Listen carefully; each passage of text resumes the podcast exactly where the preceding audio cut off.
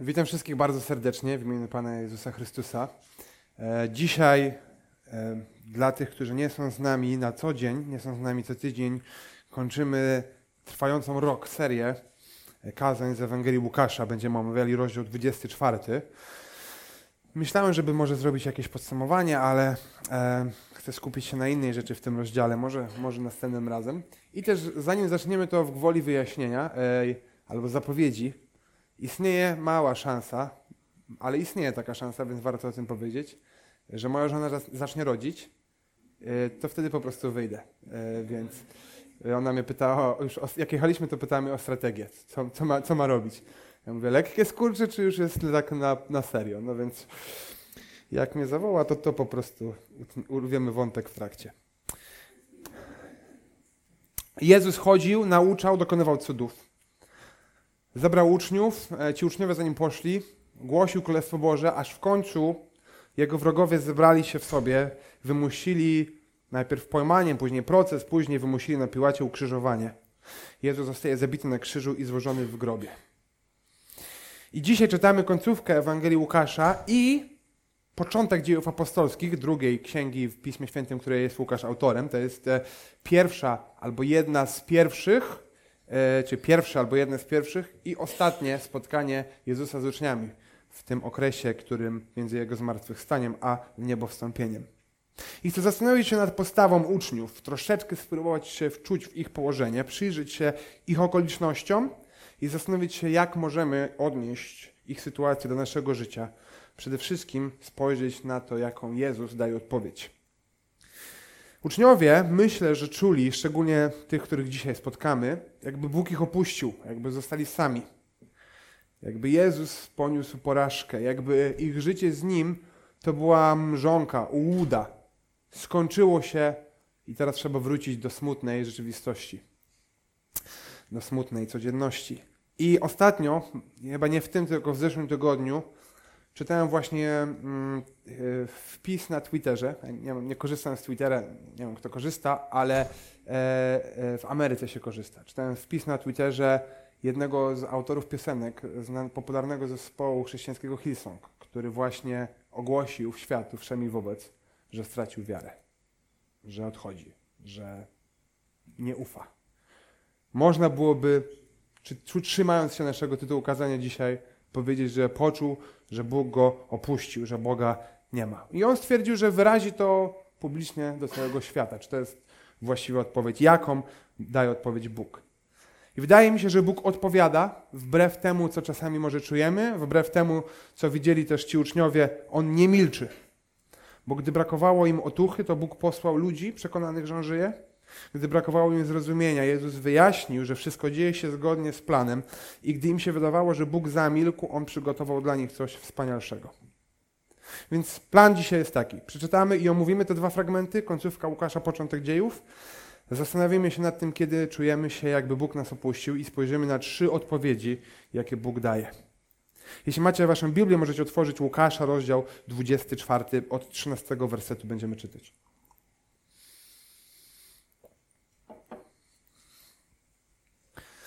Tego samego dnia dwaj spośród nich szli do wsi zwanej Emaus, leżącej 60 stadiów od Jerozolimy. Wymieniali między sobą myśli o tym, co zaszło. Gdy tak rozmawiali i stawiali e, e, sobie nawzajem pytania, sam Jezus zbliżył się i zaczął iść z nimi. Lecz ich oczy były zasłonięte, tak że go nie rozpoznali. On zapytał ich natomiast, cóż to za sprawę omawiacie po drodze między sobą? Stanęli ze smutkiem na twarzach. A jeden z nich, imieniem Kleofas, odpowiedział: Chyba jest, jesteś jedynym przybyszem w Jerozolimie, który nie wie, co się w niej ostatnio wydarzyło. Pan zapytał: A co takiego? Chodzi o Jezusa z Nazaretu, wyjaśnili. Wystąpił on wobec Boga oraz całego ludu jako prorok wielkiego czynu i słowa. Na niego to arcykapłani, nasi przełożeni wydali wyrok śmierci i ukrzyżowali, a my mieliśmy nadzieję, że on jest tym, który będzie wyzwalał Izrael. Tymczasem upływał już trzeci dzień od tego wydarzenia ale niektóre z naszych kobiet zaskoczyły nas. Były wczesnym rankiem przy grobowcu, lecz nie znalazły ciała. Doniosły nam o tym, a ponadto opowiedziały, że ukazali im się aniołowie z wiadomością, że on żyje. Wówczas niektórzy z nas poszli do grobowca i zastali wszystko tak, jak opisały kobiety. Jego samego jednak nie spotkali. Wtedy Jezus rozpoczął. O nierozumni, o gnuśnego serca nie skorzy do wiary w to wszystko, co powiedzieli prorocy. Czyż Chrystus nie musiał znieść tych cierpień, by potem wejść do swojej chwały? I poczynając od Mojżesza, poprzez wszystkich proroków, tłumaczył im każdy fragment pism odnoszący się do niego. W ten sposób zbliżyli się do wsi, do której zdążali, a on sprawiał wrażenie, jakby chciał iść dalej. Wymogli jednak na nim, zostań z nami, gdyż zbliża się wieczór i dzień chyli się ku końcowi. Wstąpił więc, by z nimi zostać. Gdy zasiedli do stołu, wziął chleb, pobłogosławił, złamał i zaczął im podawać. Wtedy otworzyły im się oczy. Poznali go, lecz on znikł. A oni powiedzieli sobie, czy nasze serce nie płonęło, gdy mówił do nas w drodze i wyjaśniał znaczenie pism. I teraz, jak macie, możecie otworzyć Dzieje Apostolskie, rozdział pierwszy, czyli to ostatnie spotkanie, od wersetu szóstego. Kiedy ich więc zgromadził, zapytali go, Panie, czy w tym okresie przywrócisz Izraelowi królestwo do jego dawnej świetności? W odpowiedzi usłyszeli, nie do was należy poznanie okresów i dat, które sam Ojciec ustalił z racji swojej władzy. Otrzymacie moc Ducha Świętego, kiedy na was stąpi i będziecie mi świadkami tu, w Jerozolimie, w całej Judei, Samarii i aż po najdalsze krańce ziemi.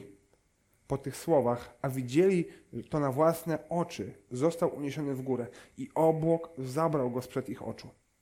A gdy tak patrzyli, jak on wstępuje do nieba, stanęli przy nich dwaj mężczyźni ubrani w białe szaty.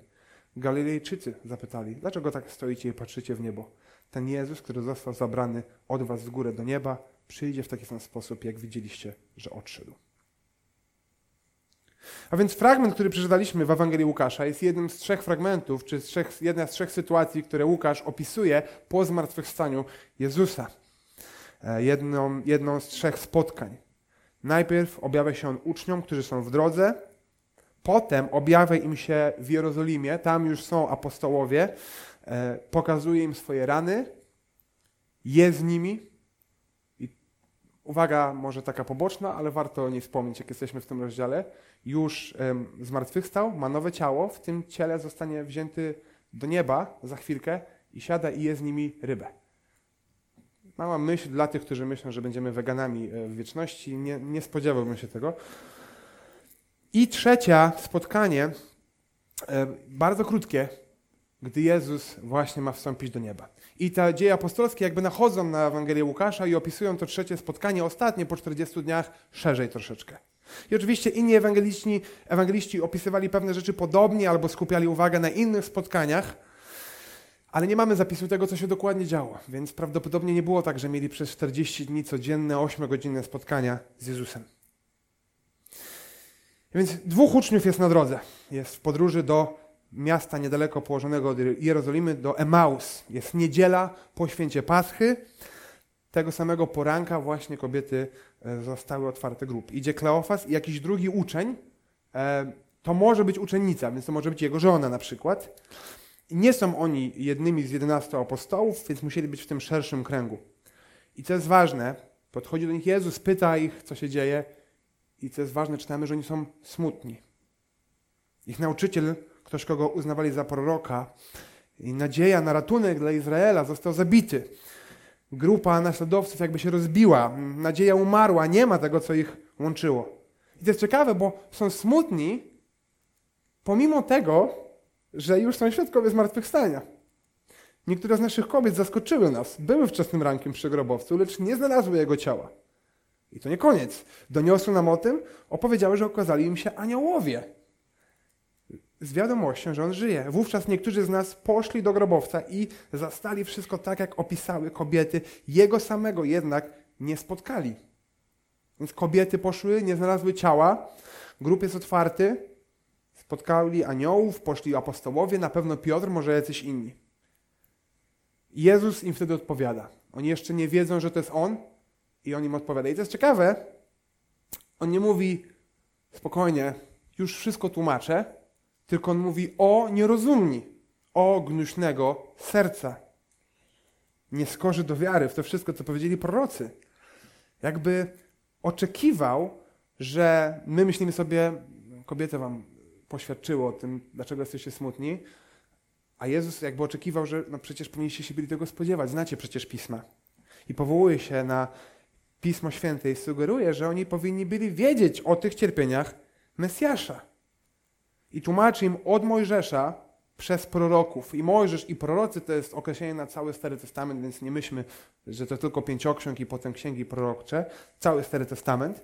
I tłumaczy im o wszystkich, no i właśnie teraz wydarzeniach, postaciach, osobach, księgach, fragmentach, które odnoszą się do Niego.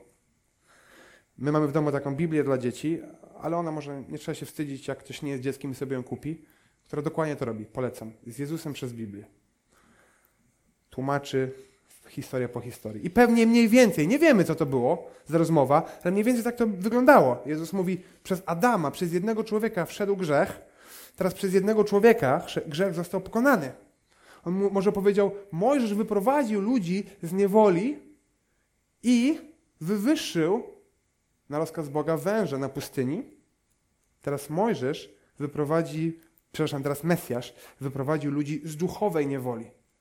I on sam musiał zostać wywyższony na krzyżu. Może mówił, królowie prowadzili Izrael, ale przecież pamiętacie, że zapowiadał kolejnego króla. Bóg zapowiadał innego króla. Izajasz mówi o tym, że on będzie cierpiał, będzie przebity, będzie zraniony. Nie oczekiwaliście chyba, że ten król wiedzie i po prostu usiądzie i tyle. Powinniście byli wiedzieć.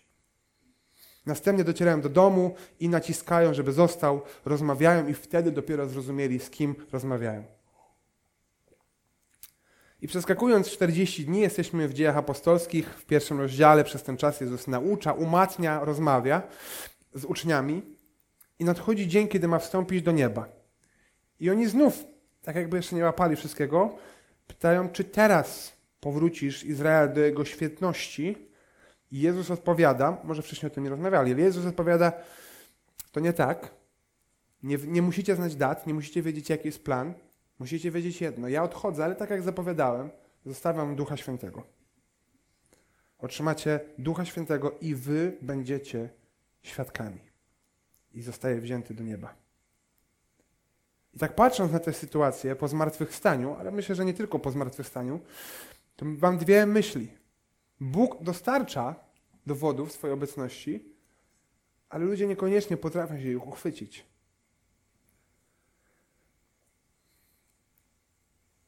Zastanówmy się, w jakim oni byli położeniu ci uczniowie. Poznali Go, widzieli Go, słuchali Jego nauczania, widzieli cuda, których dokonuje. Uwierzyli Mu. Uwierzyli Mu do tego stopnia, że zostawili o wiele więcej niż często my zostawiamy. Zostawili swoje poprzednie życie. Przedłużyli Jezusa i Jego misję nad swoją może pracę, nad swoje zobowiązania rodzinne, nad swoje plany. Naprawdę Mu zaufali. Tak się zdawało. I co dalej? Nie ma Go. Nie widzą Go. Nie mogą już Go dotknąć, nie mogą już z Nim porozmawiać, nie mogą już Go zapytać o radę. Nie mają czego się uchwycić. Stracili ten kierunek, który mieli dla życia. Myślę, że jesteśmy w innej sytuacji niż oni, ale widzę pewne podobieństwa.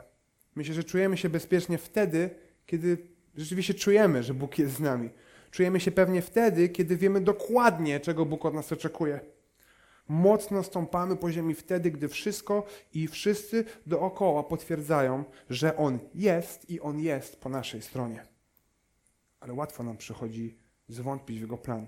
Tak niewiele potrzeba, żeby zwątpić, czy On jest po naszej stronie.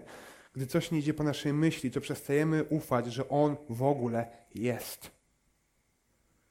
Nie czujemy Go, pojawiają się pytania, czy On nas opuścił. I zaraz chcę przejść do tego, co widzę jako odpowiedź na rozterki uczniów, na nasze rozterki, ale zanim, to warto podkreślić, gdy poruszamy ten temat, jedną myśl. Gdy czuję, że Bóg mnie opuścił, to najgorsze, co mogę zrobić, to udawać, że nic się nie dzieje. Nie jestem fanem tego, co zrobił ten, ten twórca piosenek Killsonga, ale przynajmniej coś wyraził. Najgorsze, co mogę zrobić, to udawać, że nic się nie dzieje. Przyszły mi na myśl dwa fragmenty, o których chcę krótko poruszyć, zanim wrócimy do e, tego, co dzisiaj omawiamy. Myślę, że ten temat można było zgłębiać jeszcze bardziej. Chcę spojrzeć na Psalm 88 i na Księgę Joba. Psalmy poruszają różne tematy, mamy różny nastrój autora, różny stan i te, ten jakby przebieg tych psalmów, można powiedzieć, to jaki jest ton, może być różny. Ale naprawdę niewiele z nich zaczyna się i kończy depresyjnie, smutno, w rozpaczy. Przeczytam końcówkę Psalmu 88, możecie przeczytać cały sobie później, żeby upewnić się, że jest tak, jak mówię. Od 14 wersetu. Panie, ja przecież do Ciebie wołam. Każdego poranka wita Cię głos mojej modlitwy. Panie, dlaczego odtrącasz mą duszę? Dlaczego skrywasz przede mną swoją twarz? Jestem nędznikiem, od młodości grozi mi śmierć. Budzisz we mnie lęki, przejmujesz y, rozpaczą. Przewalił się nade mną żar Twojego gniewu. Jestem wyniszczony grozą Twoich gruźb. Cały czas otaczają mnie one jak toń. Piętrzą się nade mną wszystkie razem wzięte. Sprawiłeś, że porzucił mnie przyjaciel i druh. Z dobrych znajomych został mi tylko mrok. Mało zachęcający, myślę, tekst. Zakłada się, że psalm napisany był przez Hemana, wnuka Judy, podczas ucisku Izraela w Egipcie. Nie brzmi to zbyt radośnie, nie brzmi to jak słowa kogoś, kto naprawdę zaufa, jakiegoś bohatera wiary. I chcę spojrzeć tylko na jedną myśl. Nie będę mocno tego psalmu analizował, ale dla nas myśl dzisiaj jest taka. Ten psalm, ta modlitwa jest w Biblii. Ona jest w Biblii. Może jej treść nas jakoś bardzo nie pokrzepia? Widzimy żal, mrok, depresję człowieka, który nie spotka, która nie spotyka się z rozwiązaniem. Ale pocieszająca jest nie treść, ale fakt, że ona jest w Piśmie Świętym, bo był człowiek, który odczuwał, że Bóg go opuścił, że wszystko w życiu się sypało, że traci grunt pod nogami i nie ukrywa tego. Nie chowa tego w sobie. Wyraził to, przyszedł z tym do Boga. Mówił, że przychodzi z tym do Boga codziennie. Nie uporządkował, nie upiększył, nie umalował swojej modlitwy tak, żeby fajnie brzmiała. Przyszedł szczerze z tym, co nosił w sercu. I wiecie, co jest też ciekawe? Bóg umieścił ten psalm w Piśmie Świętym. On nie ukrywa przed nami postawy tego człowieka. Nie udaje przed nami, że zawsze będzie kolorowo, że zawsze będziemy czuć Jego bliskość. On nie okłamuje nas. To, co robią czasami ludzie, ale Bóg nie okłamuje nas pustymi, motywującymi hasłami. Bóg jest Bogiem realnym. On wie, że będą w, życiu nasze, w naszym życiu okresy duchowego haju i uniesienia, ale też okresy duchowej doliny i rozpaczy. I podobną myśl widzę z księgi Joba. Przeczytam dla tych, którzy znają tę księgę i pocieszę was tylko jeden werset. W 31 wersecie, werset 35, e, nie musicie wertować stron. Job kończy swoją wypowiedź długą tam i mówi: Oto mój podpis, niech mi odpowie wszechmogący, oby mój przeciwnik napisał oskarżenie. I księga Joba to jest historia człowieka, który miał wszystko i stracił wszystko. I tak naprawdę to jest historia Myślimy, że to jest historia tego, że Pan Bóg odda ci dwa razy więcej niż miałeś. Absolutnie nie. Jest to historia tego, jak reagujemy na tragedię w naszym życiu i jaka jest Boża odpowiedź. I w dużym skrócie, przyjaciele Joba przychodzą i mówią do niego: straciłeś, straciłeś wszystko, to znaczy, że był w twoim życiu jakiś grzech. Bóg sprawiedliwie ci to zabrał. Tak, zasługiwałeś na to, żeby to stracić, więc nie masz się nad czym żalić, tylko pokutuj. To jest ich odpowiedź. Job mówi: Nie zgrzeszyłem. Nie widzę w moim życiu grzechu. A więc Bóg nie jest dobrym Bogiem, nie jest sprawiedliwym Bogiem. Bo nie zgrzeszyłem, a on zabrał mi wszystko. I oni rozmawiają. I ostatecznie przychodzi Bóg i odpowiada. I odpowiada, i odpowiada, no, ciekawy sposób. Mówi: Jestem doskonałym, wszechmocnym Bogiem. Jestem stwórcą, i w tym świecie dzieją się rzeczy, które może my jako ludzie odbieramy jako złe, i takie, które odbieramy jako dobre. Ale to On jest Bogiem, a nie my. I my nie mamy prawa podważać Jego dzieła. My nie znamy Jego planu, my nie znamy Jego historii, my nie znamy, jak On to stworzył i my nie wiemy, do czego to prowadzi. Ostatecznie Bóg oddaje Jobowi rzeczywiście wszystko z nawiązką, ale nie ma takiej obietnicy dla nas. Pocieszające i zachęcające w księdze Joba jest to, że ta księga jest w Biblii. Bóg nie udaje, że jego naśladowcy zawsze rozumieją jego plan, a Job był jego naśladowcą. Nie oszukuje nas, że każdy, kto za nim pójdzie, będzie czuł jego obecność, jego opiekę, jego dobroć w każdej sytuacji. A więc pierwsza myśl dzisiaj jest taka, że gdy czuję, że Bóg mnie opuścił, to jest najgorsze, co mogę zrobić, żeby udawać, że nic się nie dzieje. Czy mam odwagę mówić o tym na głos, gdy wątpię? Nigdy już jest za późno i trzeba powiedzieć odchodzę. Ale teraz, Czy odkładam na bok pychę i dumę, wstyd, poczucie winy i po prostu zwracam się do Boga z tym. Zwracam się z tym do ludzi. I czy dbam o swoje życie teraz w taki sposób, że gdy ta duchowa dolina nadejdzie, będę miał się do kogo zwrócić. Bo zanim poznam, w sensie zanim znajdę rozwiązanie, muszę poznać, że jestem opuszczony, że czuję się opuszczony. I gdy jestem w takiej dolinie, gdy nie czuję, gdy nie rozumiem, gdy nie wiem, to jedna z odpowiedzi, to nie jest odpowiedź dla wszystkich, a jedna z odpowiedzi może być taka, że może rzeczywiście za nim nigdy nie poszedłem. Nie odpowiedź taka, że on nie istnieje, nie odpowiedź taka, że on nie jest świętym, dobrym Bogiem, ale może to jest dla mnie moment, żebym zastanowił się, czy jestem jego uczniem. Padł na kolana i zwrócił się do niego. Jemu oddał swoje życie. A więc czego mogę się uchwycić, patrząc na tą dzisiejszą historię w Łukasza, w dziejach, ale też myślę, że na całe Pismo Święte, czego mogę uchwycić się, gdy czuję, że Bóg mnie opuścił? Myślę, że mogę uchwycić się Boga, który przemawia, działa i jest obecny, ale inaczej niż ja bym tego chciał. A więc wracamy do Ewangelii i dziejów i spojrzymy na trzy rzeczy. Ja wypisałem sobie trzy rzeczy, może jest ich więcej. Potem jak wypisałem, to zacząłem się, zauważyłem, że już kiedyś mówiłem kazanie, gdzie były podobne trzy myśli, więc zacząłem się zastanawiać, czy może ja nie dopowiadam czegoś. Wydaje mi się, że nie, ale to taki, już tym bardziej wam pozostałem pod ocenę. Trzy rzeczy, co najmniej trzy rzeczy Bóg daje swoim uczniom, aby wzmacniać ich w chwili zwątpienia. Po pierwsze, Boży świadkowie. Mamy tych dwóch uczniów na drodze, dwójkę uczniów może, i oni mówią, pomimo tego, że są smutni, to mówią, że były kobiety, spotkały aniołów, potem poszli uczniowie. I to jest ciekawe, bo nie ma, ciężko jest znaleźć inne logiczne rozwiązanie, inną logiczną odpowiedź na to świadectwo tych kobiet i tych apostołów, niż takie, że on żyje. Ciężko jest założyć, że oni, ktoś rzeczywiście jego ciało wyprowadził. Od jego śmierci do niedzielnego poranka był szabat, podczas którego nikt nie pracował i tyle. Nie było planów, żeby to ciało gdzieś wywozić. Logiczne jest, można byłoby powiedzieć, chociaż to może nielogicznie brzmi, logiczne jest to, że on rzeczywiście zmartwychwstał, że on żyje. Grób jest pusty i jest wiadomość, że on żyje i im to nie wystarczy. Ale apostołowie potwierdzili to swoimi słowami, później umarli za to, że Jezus zmartwychwstał. Przez dwa tysiące lat ludzie poświęcają całe swoje życie dla tej prawdy i dzisiaj żyjemy otoczeni ludźmi, którzy naprawdę wierzą, trzymają się świadomości zmartwychwstałego Jezusa. Czy to nam wystarczy? My w chwilach zwątpienia, w chwilach duchowej doliny chcemy głosu z nieba, chcemy szturchnięcia w ramię może, jakiegoś mocnego snu albo jakiegoś innego znaku. Ale Bóg wybrał Kościół. I doskonałych ludzi wskazujących na doskonałego Boga.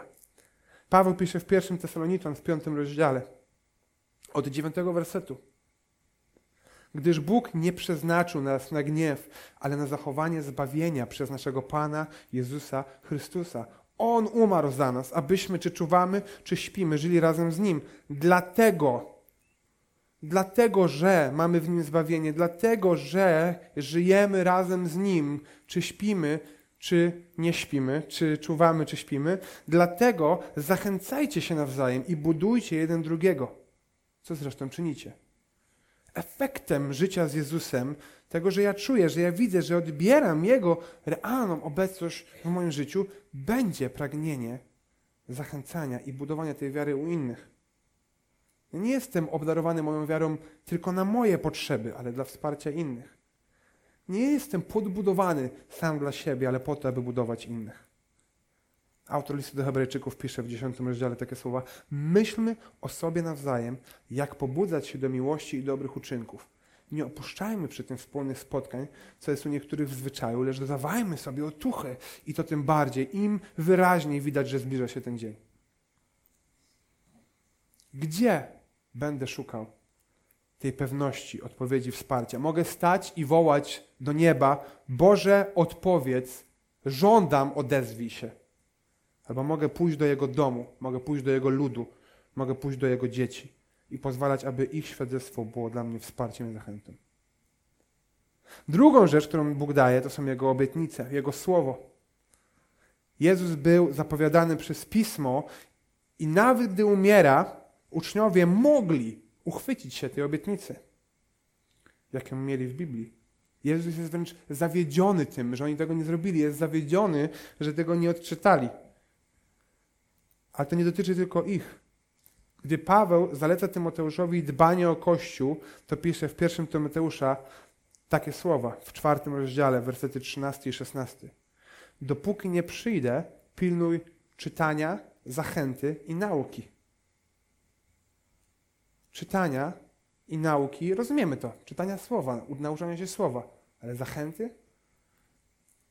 W 16 mówi, pilnuj siebie samego i nauki. Trwaj przy tych sprawach, gdyż czyniąc to samego siebie zbawisz oraz tych, którzy Cię słuchają. A więc zachęcanie się jest rzeczą, którą mamy robić w oparciu o nasze dary, o nasze doświadczenia, ale stałym, pewnym źródłem zachęty będzie to, gdy będziemy wspierali się Słowem. Słowo jest narzędziem, które Bóg dał, abyśmy nawzajem się budowali, zachęcali. Jest narzędziem ratunkowym, jakie Bóg daje. Narzędziem ratunku. I gdy to nie my, to my rozumiemy, że potrzebujemy koła ratunkowego. Potrzebujemy ratownika, żeby wskoczył za nami z takim pomarańczowym. Ale gdy to nie my duchowo i Bóg mówi, to jest to koło, uchwyć się tego. Zapominamy o tym.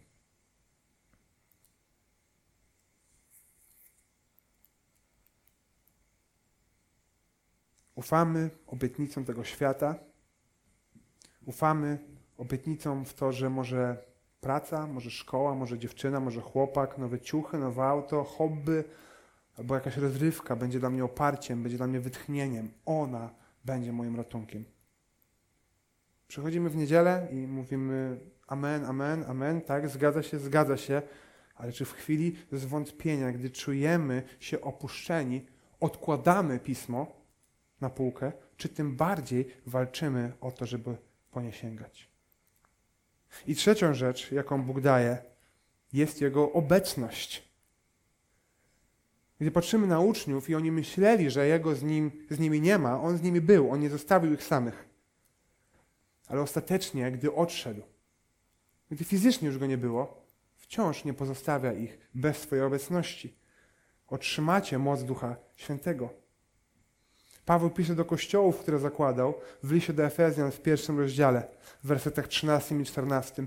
W nim i wy, gdy usłyszeliście słowo prawdy, dobrą nowinę o waszym zbawieniu i dzięki któremu uwierzyliście, zostaliście opieczętowani obiecanym Duchem Świętym. Ten Duch jest zadatkiem naszego dziedzictwa do czasu otrzymania własności dla pomnożenia Jego chwały.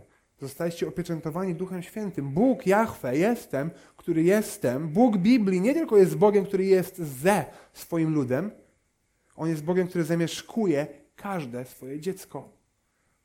On zawsze jest ze mną, ale On też zawsze jest we mnie. Myślę, że często wolelibyśmy kogoś innego. Często chcemy właśnie Jezusa, który jest z nami. Może przy śniadaniu, może przy kolacji, może w niedzielę z nami pójdzie gdzieś do kościoła albo w tygodniu na film nowy Marvela. Chcielibyśmy czegoś bardziej namacalnego. Coś, co łatwiej opisać, łatwiej skategoryzować, ale też łatwiej może zamknąć w jakimś pudełku. Ale Bóg mówi: Ja daję ducha. On mieszka w Was, On zmienia Was od środka. To jest coś o wiele większego, o wiele głębszego. My wolelibyśmy kogoś, kto się mniej nam narzuca. Ale on mówi, albo zamieszkuję was i was zmieniam totalnie, albo, albo nie ma innej drogi. Jak Duch Święty wspiera nas, przemawia, gdy czujemy, że Bóg nas opuścił? Kolejny ogromny temat, więc nie będę go dzisiaj jakoś bardzo szeroko odpowiadał. Na pewno nie mam odpowiedzi sny, na pewno nie mam odpowiedzi Twoje myśli, gdy się modlisz, albo losowe otwieranie Biblii. Może to dla nas by było bardziej ekscytujące, że podczas snu się czegoś dowiemy pewnego, ale patrząc na Biblię mamy szeroki opis tego, jak Duch Święty działa. Mniej precyzyjny niż oczekujemy, ale myślę, że bardziej kompleksowy. Jak On działa? Gdy czujemy, że nawet nas Bóg opuścił, On obrzydza grzech w naszym życiu. On daje nam pragnienie, daje nam możliwość czytania i rozumienia słowa. On wspiera Kościół, aby on wspierał mnie. On daje mi okazję, abym się dzielił dobrą nowiną i on mnie do tego uzdatnia. On zmienia mnie od środka, dając mi miłość, radość, pokój, cierpliwość, uprzejmość, dobroć, wierność, łagodność, powściągliwość. I On zwraca mój wzrok i moje myśli i pragnienia na Jezusa. Jak gdy czuję, że Bóg mnie zostawił, to nie jest oznaka tego, że On przestał przemawiać. To nie jest oznaka tego, że On przestał działać, że On przestał być obecny. Może dam sobie wymówić, że tak jest? Może ustawiam sobie formę albo efekty Jego działania? Może przestaję słuchać i reagować na to, w jaki sposób On mówi. Kończąc i podsumowując, co zrobić, gdy czuję, że Bóg mnie opuścił? Po pierwsze, zdać sobie sprawę, że mnie nie opuścił. E, Paweł pisze do Rzymian, że jest pewny, że ani śmierć, ani życie, ani aniołowie, ani potęgi niebieskie, ani teraźniejszość, ani przyszłość, ani moce, ani wysokość, ani głębokość, ani żadne inne stworzenie nie zdoła nas odłączyć od miłości Bożej, która jest w Chrystusie Jezusie. I po drugie, gdy czuję, że On mnie opuścił, nie bać się mówić o tym, co czuję. Nie bać się zwracać z tym do Boga, przynosić Mu w modlitwie nasze serce szczerze, bez ściemy, ale też przychodzić z tym do Kościoła. Więc trzy konkretne narzędzia, o których mówiliśmy. Spróbuję troszeczkę bardziej praktycznie je nam umiejscowić na koniec. Po pierwsze, upewnij się, że żyjesz mocno związany z innymi uczniami Jezusa. Upewnij się, że Twoja mała grupa biblijna naprawdę dba o Wasze duchowe potrzeby. Naprawdę jest miejscem, w którym możecie szczerze i uczciwie o wszystkim rozmawiać. Jeśli tak nie jest, albo może być lepiej, podnieść ten temat na najbliższym spotkaniu. Jeśli nie jesteś w żadnej grupie, to natychmiast to zmień. Możesz na przykład się zgłosić do mnie po spotkaniu. Nie opuszczaj wspólnych spotkań, nie ukrywaj się w domu przed światem, nie żyj potajemnie, bez wpływu innych ludzi. Będąc z ludźmi, łatwiej będzie mówić, rozmawiać o tym, co przechodzimy. Jeśli żyjemy w izolacji, bardzo trudno będzie się nagle z tego wyrwać i szukać pomocy. Upewnij się, nie tylko gdy jest źle, może teraz, gdy jest dobrze, upewnij się, że żyjesz mocno związany z innymi uczniami Jezusa. I z drugiej strony cała reszta, bądźmy otwarci, troskliwi, myślmy o tym, jak wychodzić innym naprzeciw w ich dolinach. Po drugie, upewnij się, że Twoje życie jest przesiąknięte Bożym Słowem. Rób wszystko, żeby w czasie, gdy Ci się nie chce, gdy Ci się nie będzie chciało, gdy będzie brakowało przekonania, brakowało zachęty, być gotowym sięgać po Biblię, chwytać się Bożych obietnic. Zamiast z rana najpierw myśleć o pracy, co mogę zrobić, żeby myśleć o Nim. Zamiast, zamiast zanim otworzę najpierw Facebooka czy SMS-y, co zrobić, żeby otworzyć Jego Słowo.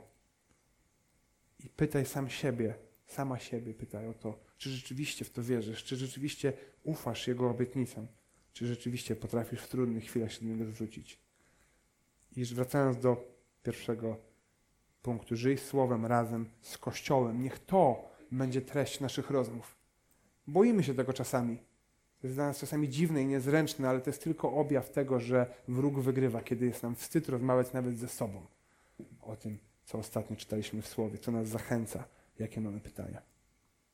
I po trzecie, upewnij się, że słuchasz Ducha Świętego. Tak jak mówiłem, nie powinniśmy spodziewać się czy oczekiwać, że usłyszymy fizyczny głos, personalne odwiedziny, bo Duch Święty żyje w nas, On prowadzi nas w głębszy sposób.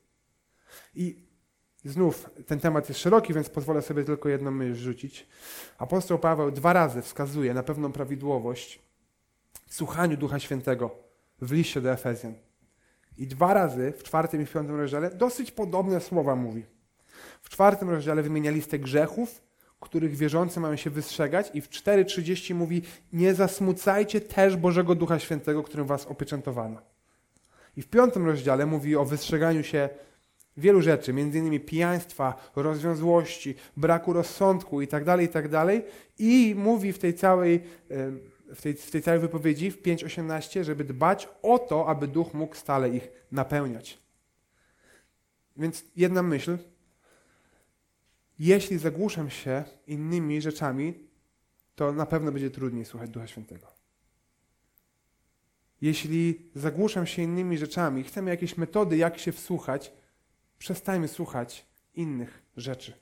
Jeśli tak dużo słucham szefa w pracy, tak bardzo słucham polityków, ulubionego prowadzącego program w telewizji, może jak dużo słucham Kanye Westa albo Ariany Grande, czułem, że was obudzę, albo Joe'ego z Przyjaciół, albo Cersei, tak się chyba nazywa, tam jedna z postaci z Gry o Tron, albo może bardzo dużo słucham Johnego Walkera albo Carlo Rossiego.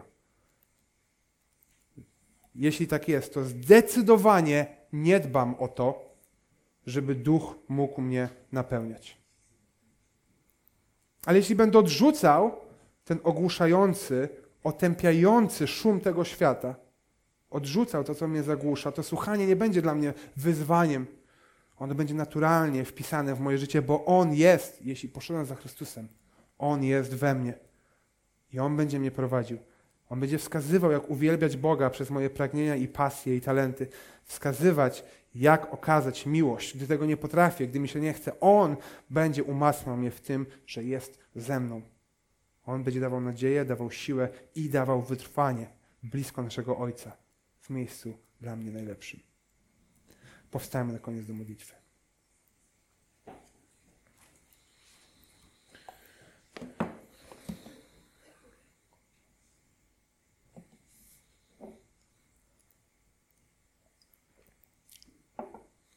Dziękuję Ci, Ojcze, za to, że nie zostawiasz nas samych, pomimo tego, iż takie myśli mogą się pojawiać. Możemy mieć takie uczucia, możemy mieć takie okresy w naszym życiu. Możemy mieć pytania, możemy mieć wątpliwości. Możemy mieć naprawdę zepsuty humor, naprawdę życie, w którym wydaje się, że już nie ma żadnej nadziei. Ale wiemy, że Ty wtedy wciąż jesteś z nami, Panie. Dziękujemy Ci, Ojcze, za to, że Ty chcesz, abyśmy przychodzili do Ciebie szczerze z tym, co jest w naszym sercu. Chcesz, abyśmy szczerze zwracali się do Ciebie z tym, co się dzieje. Dziękujemy Ci za to, Ojcze, że Ty nie odrzucasz nas wtedy, kiedy my nie przychodzimy oczyszczeni, kiedy my nie przychodzimy z doskonałymi słowami, nie przychodzimy e, z samymi dobrymi myślami, Panie. Ty nas nie odrzucasz. Podstawą tego, dlaczego nas przyjmujesz, nigdy nie jest to, jacy my jesteśmy i co my robimy, ale tylko Twój Syn, którego łaska wystarczy. Dziękujemy Ci, Ojcze, za Niego. Dziękujemy Ci, Ojcze, za to, że On też nie zostawia nas samych. Dziękujemy Ci za to, że On daje Kościół. Dziękujemy Ci za Twoje słowo i dziękujemy Ci też za to, że Ty nas napełniasz swoim duchem. Proszę Cię, Ojcze, o każdą osobę, która nie jest przekonana jeszcze, nie jest pewna, nie wie, czy rzeczywiście za Tobą idzie. Nie ma tych odpowiedzi, nie ma tego rozwiązania. Ale też proszę Cię o wszystkich, którzy za Tobą idą i, i miewają te okresy zwątpienia, pojawiają się w naszych głowach pytania. Proszę Cię, Ojcze, abyś Ty nas umacniał, abyś dawał nam mądrość, być e, wsparciem dla siebie nawzajem i zwracał nasz wzrok na Jezusa. Amen. Amen. Na koniec zaśpiewamy jeszcze jedną pieśń.